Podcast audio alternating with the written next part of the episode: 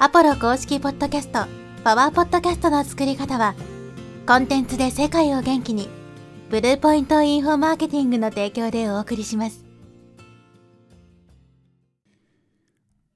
はい、えーこんにちは、ポロです。今日はですね、ポッドキャストがコンテンツ販売に与えるメリットについてお話していきます。まあ、僕はコンテンツ販売をね、えーまあビジネスとしてやっていて、今までたくさんね、コンテンツを作ってきたんですけど、まあ、たまにね、聞かれることがあって、なんでそんなたくさん作れるんですかとかね。しかもこう、ユーデミとかとね、すごい長い講座、ね、3時間、5時間とか、すごい長い講座いっぱい作ってきたりとか。ね、オーディオブックでも最長だと12時間とかのコンテンツがあるんですけど、なんでそんないっぱい作れるんですかとかね。なんでそんな早いんですかとかってよく言われるんですけど、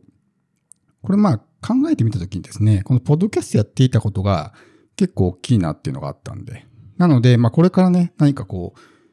コンテンツ販売やっていきたいとか、もうすでにやっていて、もうちょっとね、コンテンツの質とか量を高めていきたいという人は、ぜひね、ポッドキャストおすすめなんで、ね、やってみてもらえればと思うんですけど、まあ理由はね、いくつかあって、例えば僕はこのポッドキャストっていうのをですね、まあアドリブ収録してるんですね。でアドリブ収録して基本的に1本のエピソードが10分なんです。で、過去にもお話したことあるかもしれないんですけど、基本的にね、まあその思いつきで喋ってるんで、喋ってる途中にネタが切れてしまうことがあるんですね。10分喋んないといけないのに5分ぐらいでね、一通り言いたいこと全部言ってしまって、まああと喋ることがなくなるみたいな状態になるんですけど、この時にね、でもそこで5分で喋り終わったから、はい、じゃあ今日終了ではなくて、ちゃんと10分喋るんですね。まあ9分後半から10分後半ぐらいの間まで喋るんですよ。で、これすると何が起こるかっていうと、まあネタが完全に切れた状態で喋り続けないといけないわけですよ。ってなると、こう、頭をフリフル回転させるんですね。何か喋んないといけないって形で、ね、ラジオと一緒で、ね、無言になったら放送事故になっちゃいますから。こう喋りながら次何喋ろうかなってのを考える。つまり頭をフル回転させてるんで、頭の回転が良くなるんですね。だからこうペラペラ言葉が出てくるっていうのは、普段からそういう訓練というか、そういうまあね、日常的にやってるから、すぐにこう言葉が出てくる。例えばユーデミーの講座を作るときも、ね、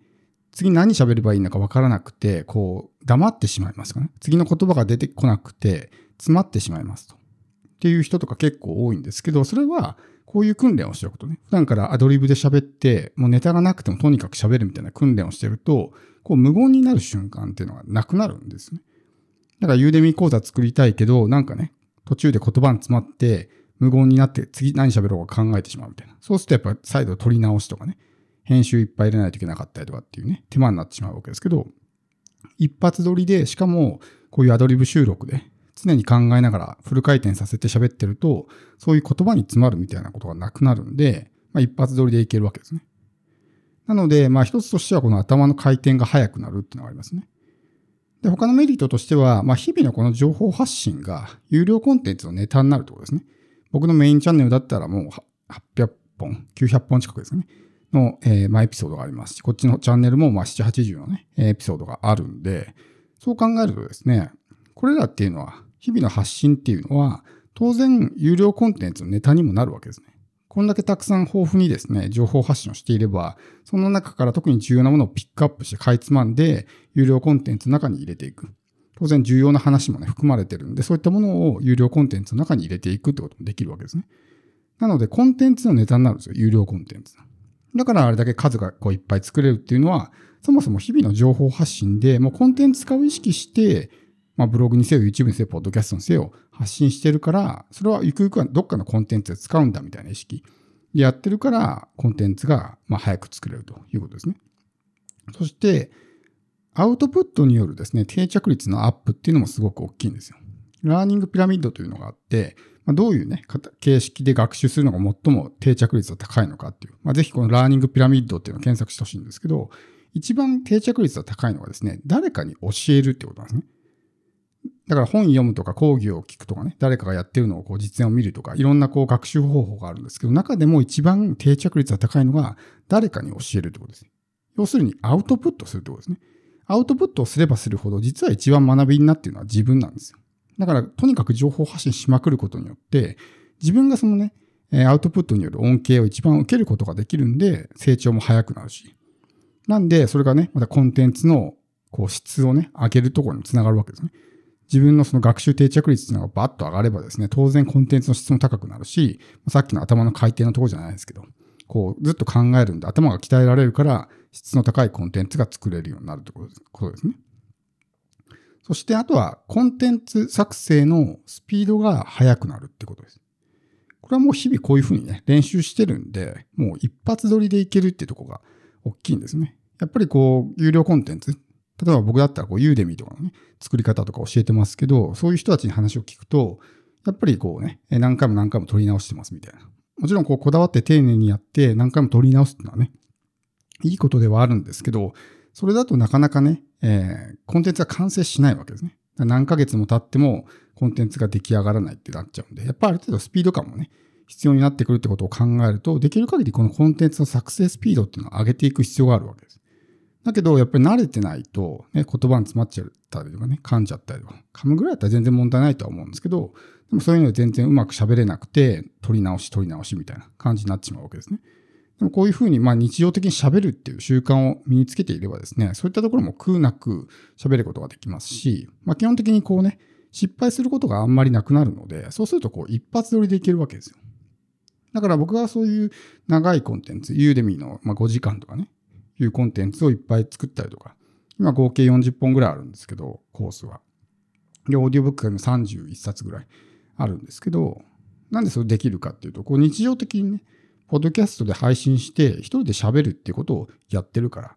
だから一発撮りに慣れていて、ね、こうスピードが速いわけですね。作るスピードが。結局、ポッドキャストで一人で喋ってるのを、それをまあ動画にしてユーデミにするのか、まあ、オーディオブックも同じようなことをただね、やってるに過ぎないので、そんなに難しいことじゃないですね。だからこれらってすごいこう、いい影響を与えるわけですよ。コンテンツ作成するにおいて。なので、ぜひね、この、ポッドキャストの配信っていうのをやってみてほしいんですけど、今言った中で、ちょっと気をつけないといけないのが、アドリブで収録するってのは結構重要なんですね。ださっきのその頭の回転が速くなるっていうのは、台本がないからですよ。台本があったらただそれ読むだけだから、いちいち頭で考えなくていいですね。だからそういう頭の訓練みたいなこともならないし、アウトプットによる定着率アップっていうのも、やっぱりこう自分の言葉で説明するっていうね、こと？どうやったら自分の言葉で上手に相手に伝わるようにね、話ができるかなってことをやるからこそ、ね、そこで定着率アップするわけであって、まあ、書かれた何か台本をね、ただ読み上げるだけだと、もちろん全く効果がないとは思わないですけど、でもやっぱり効果としては低くなってしまうわけですね。ただ読んでるだけだから、それって。だからそうじゃなくて、自分で考えながら喋るということをすることによって、よりこう定着しやすくなるわけですね。さらに、このね、一発撮りとかっていうところとか、ね、コンテンツ作成の作成スピードっていうところを考えても、やっぱり台本作っちゃうとね、なかなかそれ、こう、なんていうんですかね、作成スピードも速くなっていかないし、なかなか喋りが上手にならないから、いざ一人でね、喋ろうと思っても一発撮りができないとか、